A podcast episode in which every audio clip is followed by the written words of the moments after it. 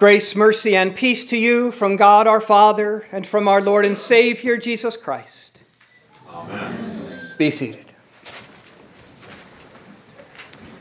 The full title for this Sunday is the commemoration of St. James of Jerusalem, brother of our Lord and martyr.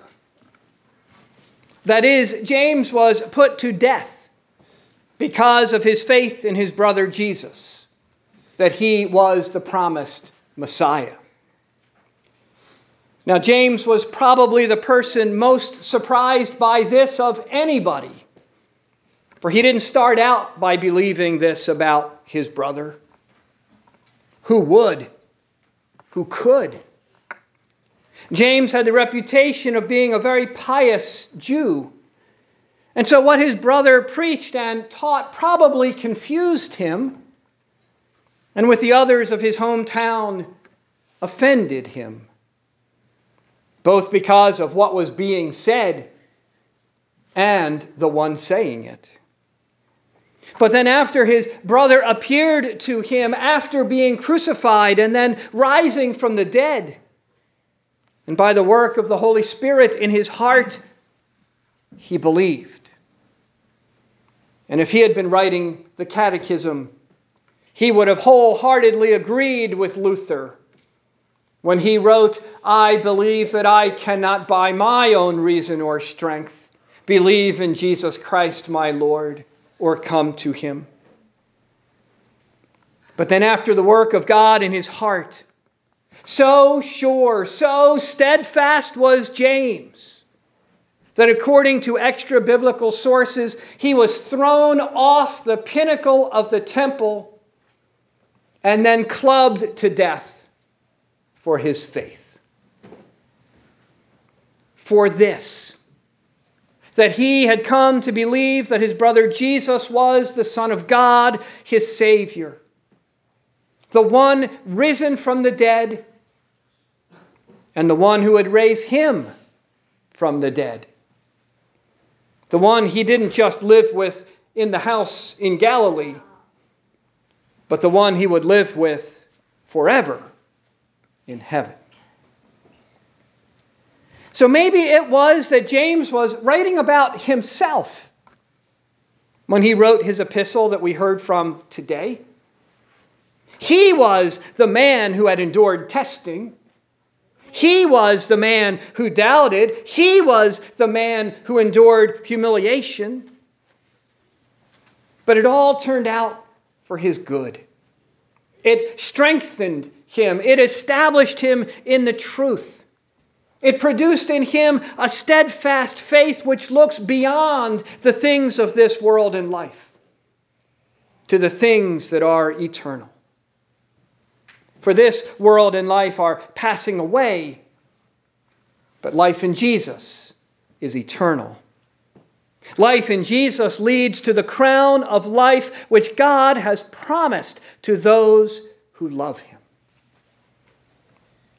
Now, again, this was no small change in James, one that probably surprised him most of all. And it is no small change in you either. One that you did not do, but like James, was the work of the Holy Spirit in you. And one that has consequences for your life and how you live it. It changes what you hold on to, it changes what you value, it changes how you look at things. So much so that people will look at you and wonder. People will be offended by you by what you say and what you believe. People might even want to throw you off, well, maybe not the pinnacle of the temple, but off their social media, off their circle of friends, off the list of those honored and respected by the world.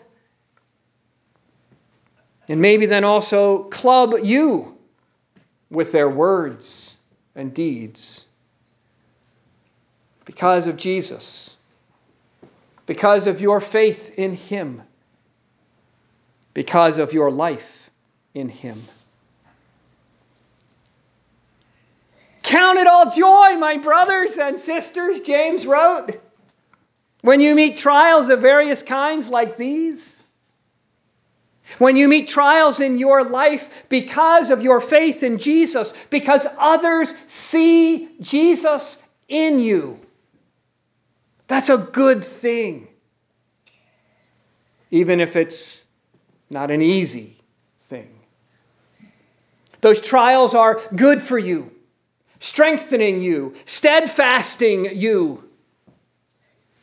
And so James goes on to say, Blessed is the man and woman who remains steadfast under trial, for when he has stood the test, he will receive the crown of life, which God has promised to those who love him. Trials make us choose what to hang on to, what really matters. That's why they're good. Because we don't want to choose. We want to have it all, or at least have it both ways. Right? I want to be slim and in shape, but I don't want to exercise and I want to eat anything I want. I want to be smart and knowledgeable, but I don't want to study. I want to be successful, but I don't want to work.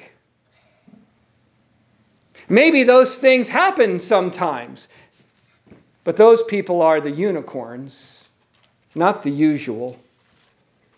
But, you know, maybe I'll be one of those unicorns. Beat the odds. But there are no unicorns in heaven. Jesus once famously said, No one can serve two masters.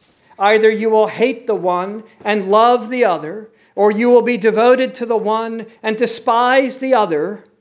You cannot serve both God and money.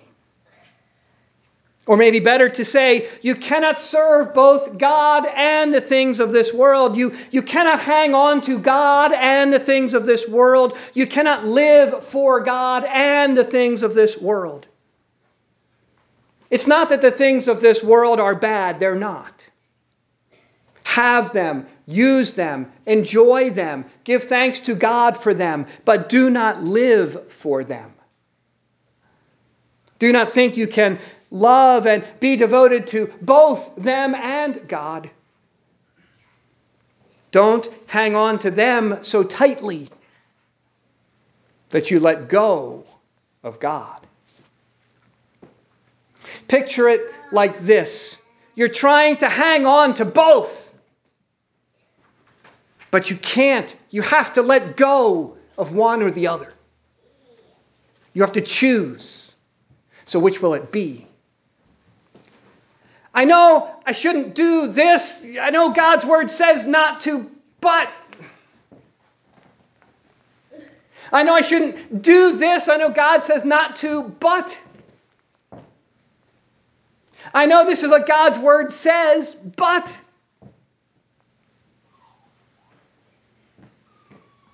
This is what I want. This is what I like. This is what I think. This is going to make my life better. Surely God doesn't want me to suffer. God wouldn't want me not to have this. God wants me happy, doesn't He? Well, God's not against happiness. But what He's really for is your eternal life. So if trials of various kinds help with that, help you turn to Him, hang on to Him, then trials it is. And as James said, we can count those times as joy, knowing that they are not purposeless and meaningless, but our Heavenly Father working good for us. Now, one of those trials and not just for James, but that the whole church was facing, was what to do with the Gentiles. As we heard in the reading from Acts, the account of the first church council called in Jerusalem to deal with this problem. For it was to the Hebrew people, to the Jewish people, that God had promised a Savior. It was to them that God had given the promised land. It was they that had the temple, the priesthood, the sacrifices, and the scriptures. But they couldn't dispute what God was now doing among the Gentiles. Barnabas and Paul related the signs and wonders that God had done through them among the Gentiles. Simeon, that is Peter, related how God visited the Gentiles and took from them a people for his name, made them believers. And it was James who then pointed to the scriptures to the words of the prophets that said this would happen. So, what to do? It sounds like an easy decision to us today, but it was anything but for them at that time. The church was under pressure, just as the church today is under pressure, just as you are under pressure to conform so, what will we cling to? What will you cling to? So it was at just this time that James found himself not only believing his brother Jesus to be the Messiah, but as the head of the church in Jerusalem. He had been put into a holy office he had, I'm sure, never even remotely dreamed he would be in, yet there he was. He was faced various trials in his life. He would face more in the future, including one of life and death. And now he was leading the church through this trial.